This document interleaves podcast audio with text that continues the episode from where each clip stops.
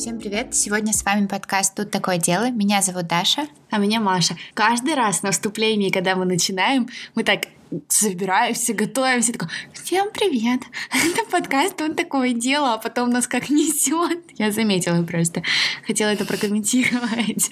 Мы такие одуванчики в начале, а потом кровь, убийство, изнасилование. Ну, извините, подкаст True Crime, что нам надо? Сегодня мы поговорим про э, убийство на болотах. Это дело, которое вызывает у меня, честно говоря, отвращение, и но оно противное с психологической точки зрения. но не противное, вот как Маша вам постоянно рассказывает про кишки, про вот это вот, про все, про 18-месячных детей, да, про, про педофилов. Я тоже рассказываю. Я понимаю, я просто про то, что сегодня дело противное, но не такое противное, как обычно у Маши бывает, но противное по моим меркам. И сегодня мы поговорим про историю Йена Брейди и Майры Хиндли. Про них на самом деле много кто слышал, потому что они такая очень мерзкая парочка, и много кто видел фотки, они вот как, как не знаю, из какого-то фильма вышли, но парочка специфичная по отдельности, а вместе вообще просто кипучая взрывная смесь.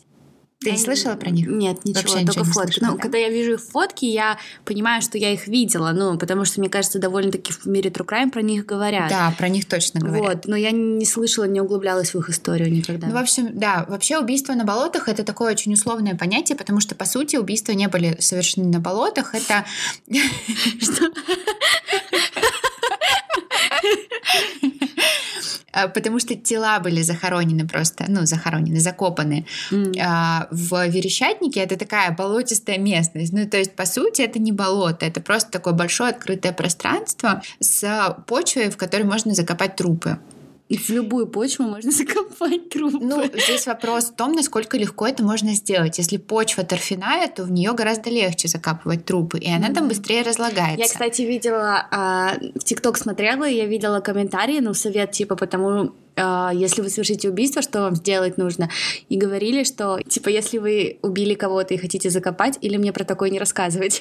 Мне уже интересно, продолжай. Что надо сделать? Закопайте, я не помню на какую глубину, но, допустим, очень глубоко, а, там, допустим, ну, на, возьмем условно 8 метров, я не знаю, насколько закапывают трупы, ну, глубже, чем обычно, mm-hmm. а на 4 метрах закопайте какое-нибудь животное, труп животного, тела.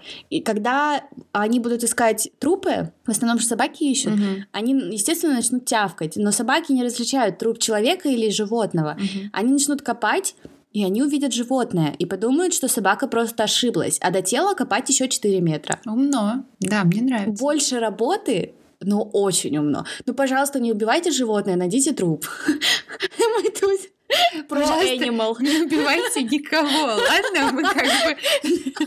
Ну, вообще, да. Что?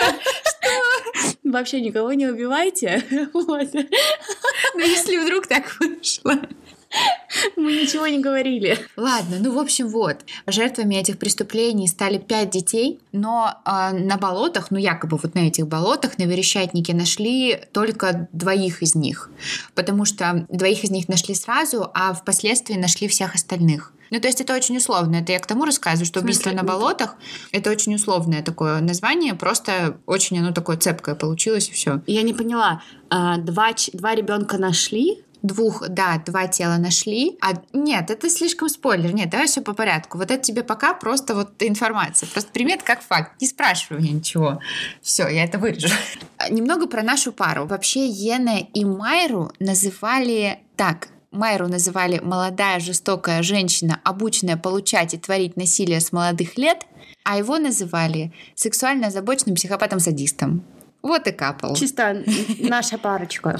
Я молодая жестокая женщина, а ты сексуально озабоченный психопат-садист? Я имела в виду наша парочка для подкаста, а не типа мы. Почему я сразу мужик? Может быть, это ты психопат?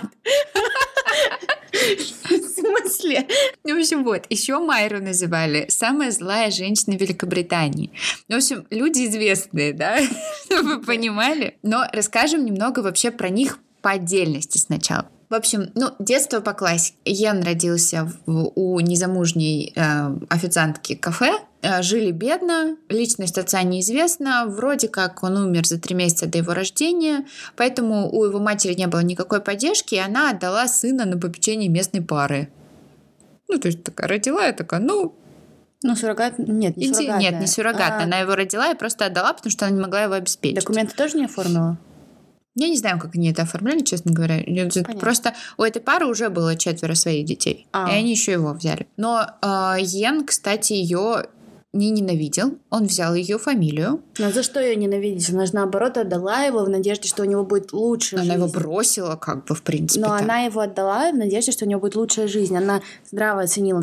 Мне кажется, это куда более взрослый шаг, чем если бы она его оставила ну, может и не бросала. Быть, да, может быть. Йен был э, жестоким ребенком с самого детства. Он э, с, в самом раннем возрасте начал мучить животных. Э, он там ломал лапы задние, поджигал, обезглавил кошку. Ну, в общем, мерзкий мальчик, честно говоря. А когда он стал постарше, он почувствовал власть какую-то свою, и он начал мучить уже не только животных, он начал мучить и детей тоже, которые были младше него. И когда он был подростком, его дважды привлекали за незаконное проникновение в чужой дом и за издевательство над детьми тоже. Он был несовершеннолетним, поэтому это не статья, это просто типа не делай так, mm-hmm. не делай так. Mm-hmm. Он учился на момент вот своих вот этих вот криминальных историй в академии, но его судим, ну не судимость, его вот эта вот история а, привела к тому, что он в 15 лет ушел из академии и пошел работать на судоверх. Угу. И дальше начинается вереница его работ, с которых его увольняли, либо он уходил сам, потому что он работал и вот на этой верфи, работал посыльным у мясника, потом он работал там э, клерком, встречался с девушкой, а, причем Э, когда эта девушка попыталась встретиться с, со своим другом, он начал угрожать ей выкидным ножом. За то, что она дружит с парнем? Да, за то, что она пошла с другим парнем там танцевать куда-то. В общем, вот, это просто характеристика личности. Его в очередной раз ловят на краже. Он украл э, на рынке свинцовую печать. Что такое свинцовая печать? Ну, просто печать ну, свинца такая, знаешь, тяжелая. Зачем? Ну, просто взял, да и украл, и все, продать хотел на рынке украл и решил перепродать. Я говорю, очень странный мальчик. Ему еще не было 18 лет на этот момент. И его приговорили к двум годам пребывания в колонии для несовершеннолетних. Он там отсидел, освободился э, и снова пытался найти работу. Стал там чернорабочим, но возненавидел просто это все дико, устроился работать в пивоварню. И в этот момент начинается интересное. В этот момент э, Брейди переклинивает на self-improvement он решает стать лучше, саморазвитие. Я, просто я каждую неделю просто саморазвитие, я буду лучше. В общем, он идет в библиотеку, покупает книгу по пухучету и изучает ее там в своей комнате. Ну, на самом деле он изучил и устроился работать в компанию, которая занимается торговлей химикатами. Он там клерком работал. Ну, то есть как раз вот с этим своим пухучетом связано. Среди коллег он прослыл таким тихим, но взрывным человеком очень. И в свободное время он, э, почему я говорю, его переклинило, он учил немецкий язык, читал «Майнкамп» и книги о нацистах. Класс!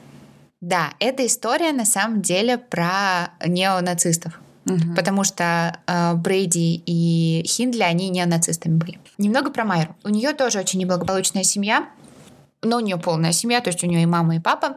Родители ее постоянно избивали, особенно отец зверствовал. Дом, в котором они жили, был в ужасном состоянии. В какой-то момент, когда у мамы и папы родилась еще одна девочка, они отправили Майру жить к бабушке, которая жила поблизости. Ну, типа, она им не нужна была. Ну да, да, там им вообще никто не был нужен, только там алкоголь, да и все. А, ну. Ее отец был очень жестоким человеком. Он служил в во время Второй мировой войны в Северной Африке. Он всегда говорил, что она должна уметь постоять за себя. Поэтому, когда э, ее какой-то там мальчик, он ее там поцарапал очень сильно, она разрыдалась и прибежала домой. А отец ее избил и велел ей вернуться и дать сдачи. И Майра нашла своего обидчика и побила его очень сильно, прям вот очень сильно. И она вспоминает вот этот момент как свою первую победу. И потом, когда изучали вот этот вот кейс и их личности, исследователи сказали, что отношения с отцом ее очень сильно ожесточили. То есть mm-hmm. она привыкла к насилию дома, и она ожидала насилия вне дома тоже. Ну, конечно, и это был ее какой-то защитный механизм, наверное, тоже. Да. Это знаешь, как типа, когда вот это смешные картины, ну, не знаю, смешная ли она, когда папу наказывают на работе, папа наказывает э, маму. Жену, жена наказывает а ребенка, и котенок повесился. Да. да. Не смешная картинка, да. Не смешная, очень грустная картинка. Я видела такой с мемами про вышку. Типа... Не, не надо запихивать сюда еще и вышку. Почему? Ну вот, Майра была очень социальная девочка, она общалась, у нее там был даже один там очень хороший близкий друг, его звали Майкл. Как низкие наши стандарты. Ну, по сравнению с этим, с Йеном, она была социальной. Этот ее друг пригласил ее поплавать в водохранилище. И изнасиловал, правильно? Нет, он утонул. Потому что она отказалась и пошла гулять с подругой. Он пошел один. И утопился и утонул. Но она считала себя виновной. Это важный момент, потому что после этого Майру переклинивает на религии. Она готовится к официальному приему в церковь, она читает Библию, она молится, она прям, ну, вот очень религиозна. Она тоже поменяла ряд работ. Но, кстати, вот когда она секретаршей работала, она очень хорошее впечатление произвела на других коллег своих, вплоть до того, что когда она потеряла зарплату за первую неделю, остальные сотрудницы ей сложились и возместили ее зарплату. Какие хорошие сотрудники. После этого она оттуда уволилась, ну, по другой причине, ей стало скучно. И устроилась в другое место. Устроилась работать она в фирму, где работал Йен. Там они и познакомились. Она устроилась туда работать машинисткой. И Йен сразу же вызвал у нее симпатию. Она вела дневник, Майра вела дневник, и она записала в своем дневнике, что они там заговорили, и он сразу же понравился ей. Он ее позвал на свидание в кино, и она якобы в нем разочаровалась, но потом в итоге пошла с ним на второе свидание с женщиной. Что тут поделать? И они посмотрели фильм о Нюрнбергском процессе. Вот, и дальше у них прям по классике было, типа, они шли сначала в кино, смотрели какой-нибудь фильм для взрослых, и после этого шли к Майре домой, пили немецкое вино и читали книжки про нацизм. Типа, а фильмы для взрослых в смысле, ну... Ну нет, просто фильмы, типа, с рейтингом старше 18 лет не, не те фильмы, mm. в кино фильмы. И после этого вот э, Хиндли пытается подражать идеалу вот этому вот арийскому, типа красит губы красной помадой, волосы в белый цвет. Вообще Йен очень большое влияние оказывал на нее, прям очень большое. Она в письме пишет, что если бы Брейди сказал ей, что Земля плоская, Луна там сделана из сыра, она бы поверила ему. Но мне кажется, знаешь, тут еще сыграло то, что он был таким жестким, жестоким а, человеком и очень взрывным, наверняка как ее отец, при этом очень тихим. Нет, ну, он типа... не был тихим, он был тихим только для других людей, а для а, нее да? он не был тихим, да. А. Но здесь, кстати, вот это очень спорный момент. Честно говоря, у меня мнение, что они оба абсолютно ужасные люди. Оба. Ну, и он, и она. Ну, скорее всего. А она просто прикрывается этим всем. Но вот здесь, сейчас момент для отсылки. Потому что э, их отношения развиваются, и они хотят совершить та-да, идеальное преступление. Где мы это слышали? История Натана Леопольда и Ричарда Леба. И самое интересное, что они прочитали книжку про это дело и вдохновились этим делом, черт подери. Вы бы видели, как у Даши горят глаза. Она как будто бы нашла просто вот э, сокровище. Я нашла это, это отсылка. Я просто обожаю такое. Ну, потому что я не знала. Я знала про это дело в каких-то общих чертах. Прям совсем немножко. Я знала в основном про убийство. Я не знала про психологию до этого. А сейчас я узнаю, что они вдохновлялись делом, про которое я сама знаю и про которое я сама рассказывала. Я такая, вау! И они решают совершить идеальное преступление. Сначала они думают ограбим банк. Но как-то банк у них отошел немножко на задний план, потому что им хотелось насилия. И они останавливают свой выбор на убийстве. А, кстати, на самом деле а, выглядели они со стороны как вполне себе милая пара. У них была собака, которую звали Папет. Они снимали вместе дом, они там в библиотеку часто ходили, в кино ходили. Ну, то есть вроде как обычная пара. Но в 1963 году они начинают свою серию убийств. Причем убийства у них прям друг за дружкой идут, то есть у них перерыва практически не было. 12 июля 1963 года пропадает 16-летняя Полин Рид. За день до этого э, Брейди как раз и сказал Хиндли, что он хочет совершить идеальное убийство. И они распланировали следующим образом. Хиндли садится в фургон, у них был фургон, а Брейди едет на мотоцикле и, выбрав жертву, подмигивает типа фарой. И потом Хиндли останавливается и придумывает какой-то повод, чтобы заманить, ну, там, ребенка в машину. Они едут по дороге, э, сначала видят одну девочку, но эта девочка очень маленькая, ей было 7 лет. И поэтому Хиндли решила, что они не будут ее убивать, потому что сразу же обнаружат, потому что там полная семья, такая прям очень, ну, так ну очень благополучная. Да, да, да, да. Вот, и видят вторую девушку, которая как раз и была Полин Рид. Полин Рид была 6 да, 16 лет. Она была из неблагополучной семьи, поэтому они поняли, что ее не будут искать так быстро. И Хиндли остановилась. А, девочка, ну, она там маленький городок, поэтому все друг друга знают. И Хиндли попросила помочь найти дорогую перчатку, которую она там где-то потеряла. Рит ответила, да, я, конечно, тебе помогу. И они поехали на вот это вот место в Седлворте, где вот это вот верещатник был. Доезжают до верещатника, Хиндли останавливается, приезжает Брейди. Хиндли говорит, это мой парень, он тоже будет помогать искать перчатку. А Брейди уходит с девочкой верещатника, Хиндли остается ждать в машине. Через полчаса Брейди возвращается, зовет Хиндли туда, Рит уже лежит с перерезанным горлом, и э, Хиндли видит, что у девочки расстегнут плащ и смята одежда. И она делает вывод, что Брейди изнасиловал ее. Они ее закапывают и уезжают. Да, следующее убийство. 12-летний мальчик Подожди, Джон а как, ну вот хорошо, они убили, закопали и поехали, и, и дальше живут? Да, и дальше живут до ноября. Блин, вот, вот что люди чувствуют? Я не понимаю. Вот это вот, наверное, самая интересная часть этого всего. Вот что они чувствуют после убийства. Как страх они... и драйв, мне кажется. Страх, что их раскроют, и драйв, что они это сделали. Да, но постепенно страх проходит. И вот, ну... И чё... тебе нужен новый, и драйв тоже проходит, и тебе снова хочется, и того, и другого. Да, но просто... Ну, а хорошо, есть люди, которые делают это не ради драйва. Ну, кто-то вот сделал. Говорят, что человек прям полностью меняется. Даже вот те, кто верит во все это кармическое и тому подобное, говорят, что, э, ну, я слышала, говорят, что, типа, у, тех, кто забрал чужие жизни, у них прям вот все в дырках. Ну, mm-hmm. знаешь, типа, потому yeah. что человек, вот он настолько меняется. И мне Мы вот... просто до этого с Машей обсуждали натальную карту, поэтому Да нет, это даже не натальная немножко... карта, это вот, ну просто мне вот, вот, этот, вот, вот эта часть мне всегда очень сильно интересна, и про нее никогда не узнаешь. Ну да, пока сам убийство не совершишь. Ну я не Судя собираюсь. по ТикТоку, который ты смотришь. Я не собираюсь, мне случайно попалось. Вот, следующее убийство 12-летний мальчик Джон Килбрайт. А, встречают они его в магазине уже вместе, предлагают довести его до дома, потому что родители будут волноваться. Еще раз повторюсь, городок маленький, все, в принципе, друг друга знают. То есть такое предложение, это не в Москве на детской площадке подходишь к девочке, и она начинает орать. Странно, что их никто не спалил, что они ребенка везут, но их же должны были видеть. И для, для того, чтобы мальчик согласился, Брейди говорит, у меня там есть бутылка Хэрриса, Mm-hmm. Вот, типа, ну она дома. И по пути, ну, мальчик, естественно, садится, Хэрриса же хочется в 12 лет, очень хочется.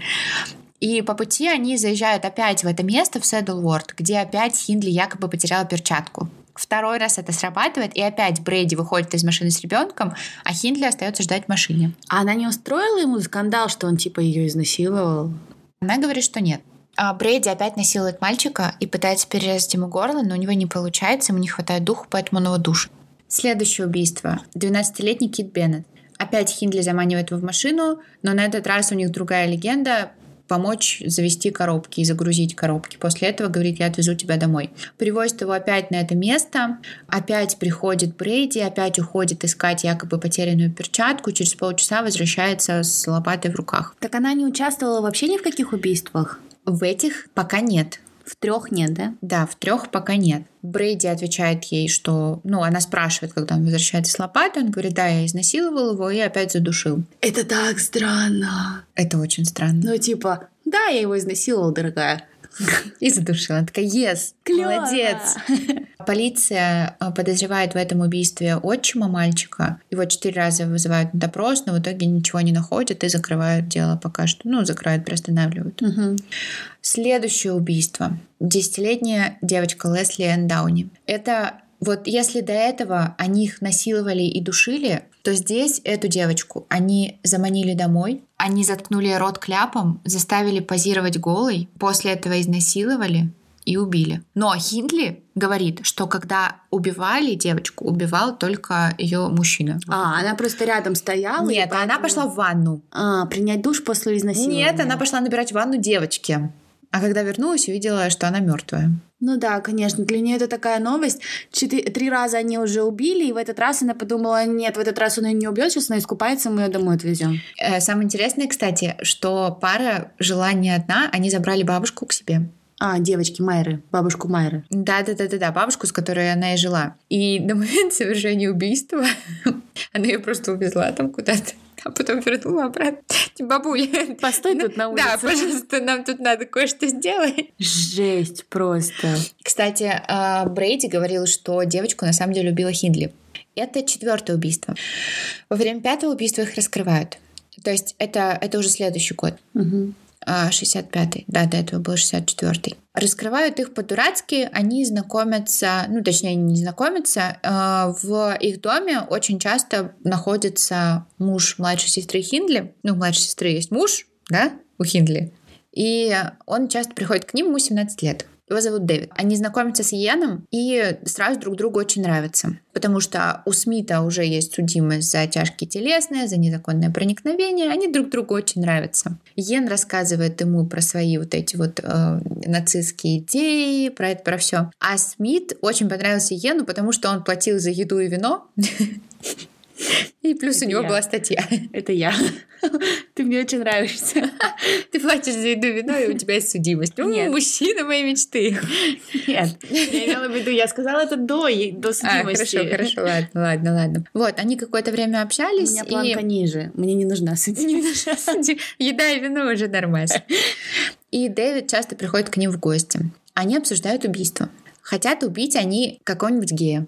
Выбирают они мальчика 17 лет, его зовут Эдвард Эвансон. Он работал помощником инженера. Они его пригласили в свой дом и забили топором. Дай-ка я догадаюсь. И потом этот 17-летний муж младшей сестры Майры понимает, что он только что стал участником убийства, решает, что лучше-ка я донесу, до... пока до меня не добрались, хотя мне понравилось тоже. Но, кстати, Смит, Смит не участвовал в убийстве, он типа просто там Да, типа, он присутствовал. Стоял. Но ему, кстати, за это ничего не было. Но, кстати, ты знаешь, очень странное у них общение. Вот Смит рассказывает э, дежурному офицеру, которому он позвонил, что ему открывают дверь, и он спрашивает, точнее, и у него спрашивают, ты хочешь маленькие бутылочки? Какие маленькие бутылочки? Они, короче, какие-то очень, видимо, я не знаю, то ли отсталые в развитии, то ли это Смит только отсталый в развитии. Но очень странное у них общение. Я вообще сейчас не поняла ничего, что ты сказала. Какие маленькие бутылочки. Кто открывает дверь? Смит приходит к ним домой. Ему открывает Брейди и говорит, ты хочешь маленькие бутылочки? Смит говорит, да. Брейди проводит его на кухню, дает три маленькие бутылочки и спрашивает, а остальные тоже надо? Я не знаю. Я не знаю, что это за маленькие бутылочки. Я не понимаю. Это так Смит просто рассказывает. Говорит, ты хочешь маленькие бутылочки? А почему он вообще рассказывал про эти маленькие бутылочки? Потому что после этого он услышал крик и а. увидел труп. И увидел, точнее, он увидел прям процесс убийства. Типа, Ена топор, и он его ударяет в левую сторону головы. И э, Смит говорил, я услышал удар, это был очень сильный удар, жуткий звук. Арест. Как думаешь, кого арестовали? Бабушку бабушку. Ответ понятный, что арестовали Майру и этого... Нет, арестовали только Брейди. А. Майру пока что вопрос был к этому. А, ну просто я подумала, странно, бабушка что ли? Просто проблема в том, что они не смогли избавиться от тела. Тело по-прежнему лежало у них в доме. Иу. Это да. как та дура, которая своего парня рэпера в Питере. Да. да, да, да, да, да, да, да, да, да. Когда к ним при, пришла полиция, а, то Хиндли сказала, что эта квартира, э, эта квартира, эта комната закрыта, а ключ у нее на работе. Ей полицейский такой, поехали к тебе на работу. А она говорит, нет, на самом деле там труп арестовали Брейди, Брейди, когда его уводили, такой, мы немного поругались, и ситуация вышла из-под контроля. Хинли пока не арестовали, она должна была прибыть в полицейский участок. И здесь, кстати, интересно, а, Хиндли безумно любила свою собаку Папета, просто безумно. И полицейские следователи во время а, того, как проводилось расследование и процесс потом в дальнейшем, они сказали, что Хиндли вообще не проявляла никаких эмоций ни по отношению к Брейди, ни по отношению к убитым детям, только к собаке. Я. И я. Чисто просто. Мы все. Брейди арестовали. А Хиндли пока еще 4 дня находится на свободе, против нее нет никаких улик. Потому что, ну, про Брейди прямо донес Смит, а про Хиндли он ничего не говорил. В смысле? Но при этом она знала про тело. Да, но ее потом арестовывают как сообщницу в убийстве. Начинается предварительное расследование, допрос Брейди. Брейди говорит, что они подрались, но Брейди говорит, что мы со Смитом его убили вместе. Типа, будем тонуть, будем тонуть вместе. Мгм. А Хиндли он прикрывает. Он говорит, что она делала только то, что ей велели. То есть он ее пока что защищает. Смит а, сказал полиции, то есть, ну, как бы к Смиту тоже сразу возникают вопросы, типа, чувак, что за дела? Смит понимает, что нужна еще какая-то информация, чтобы из этого выбраться. И он говорит, что у Брейди и Хиндли есть улики, которые находятся в бюро находок, в чемоданах. Полиция обыскивает все, все бюро находок находят вещи преступников. Причем находят интересно, потому что нахо- нашли они в молитвеннике Хиндли. Ну, помните, да, что она религиозная была очень? Они нашли квитанцию, и на основании этой квитанции вышли на бюро находок и нашли два чемодана.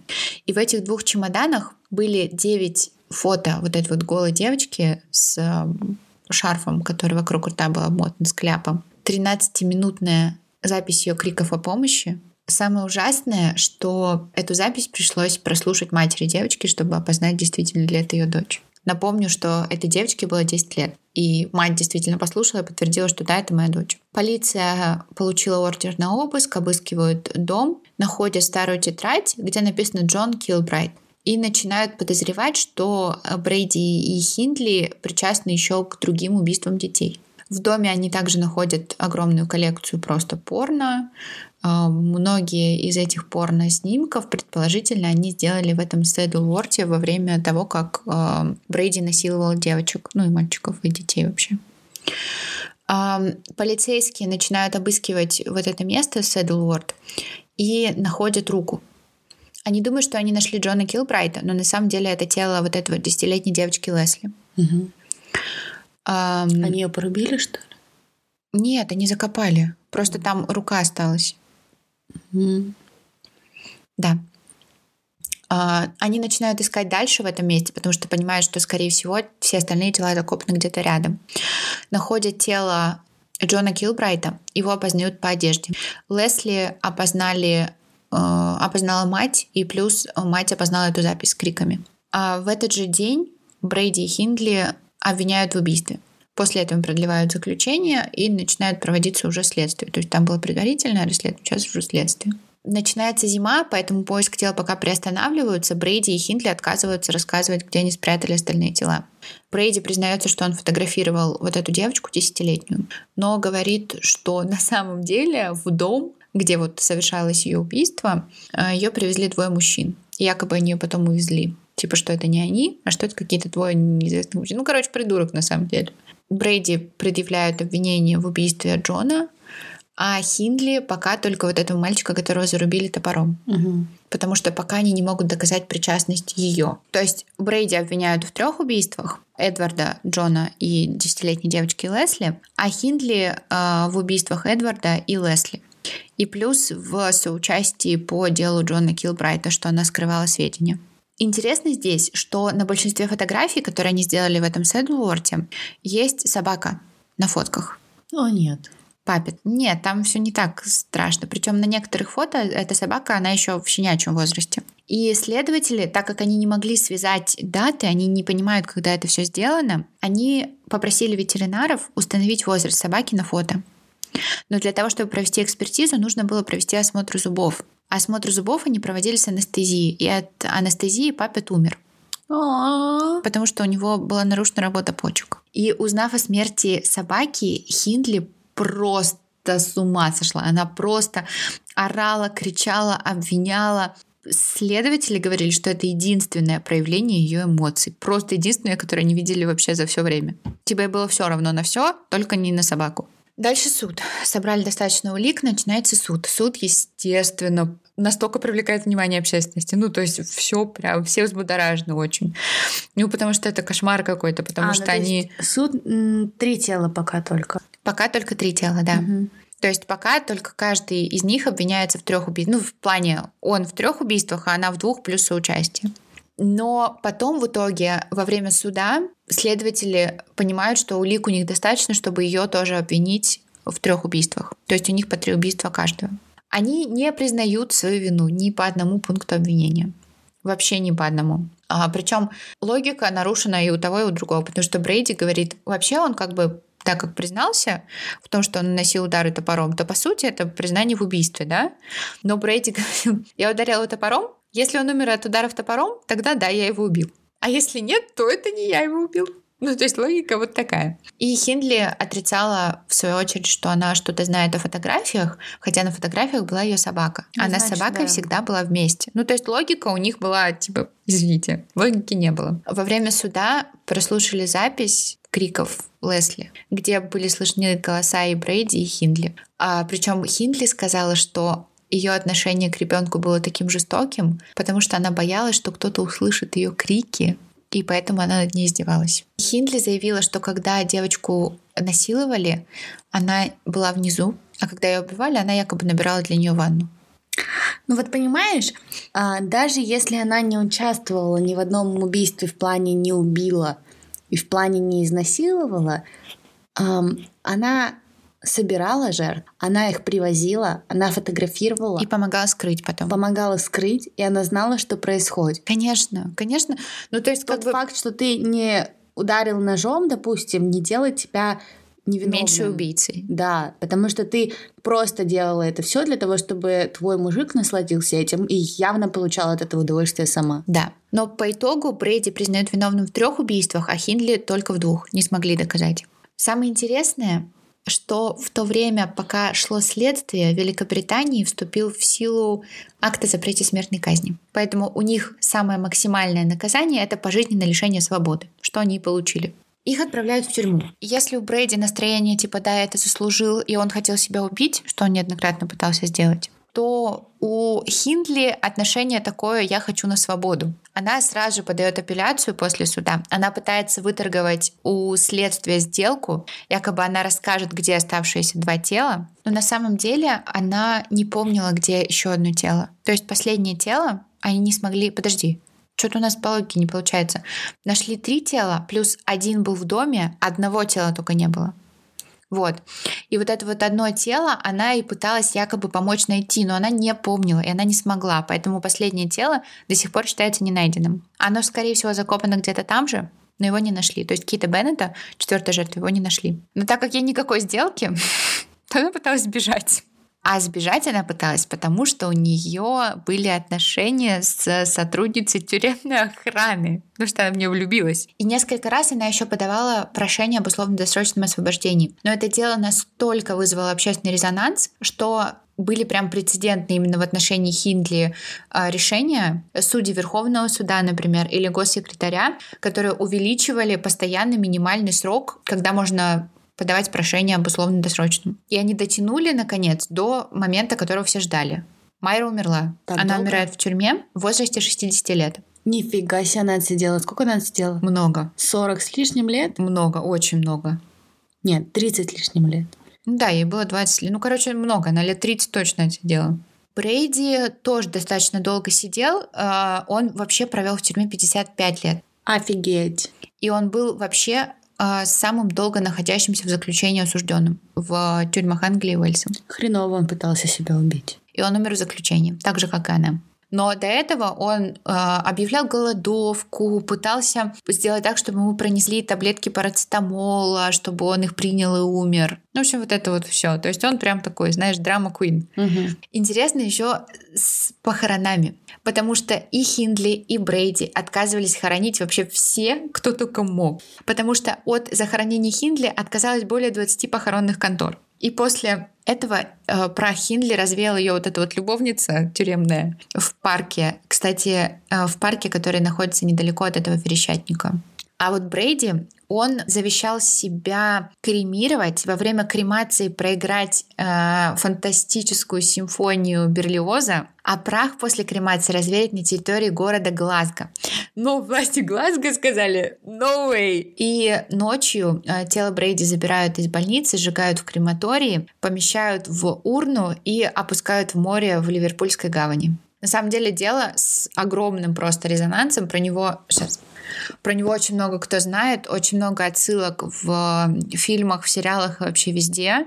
И дело на самом деле мерзкое и с психологической точки зрения, вообще со всех точек зрения ужасное. И на самом деле, если бы их не посадили, они бы сто процентов продолжали. Ну, типа, они даже, я уверена, что на момент преступлений, даже на момент а, задержания, они и да, в конце после они не осознавали то, что они сделали. Кстати, интересно, Брейди написал мемуары, где он сказал, что якобы на этом убийства они бы закончили, потому что вот эти убийства, они, как он их называл, были экзистенциальным моментом для них, типа, когда они уже все прочувствовали, и дальше они должны были совершать просто ограбление. Да, врет он все. Да, конечно, врет. Но они оба написали кучу книжек, кучу диалогов всяких разных с ними было, интервью и все такое. В общем, да, это была история болотных убийц Йена Брейди и Майер Хиндли, которые совершили пять очень мерзких убийств и вошли в историю вот именно в таком ключе. Очень известные ребята.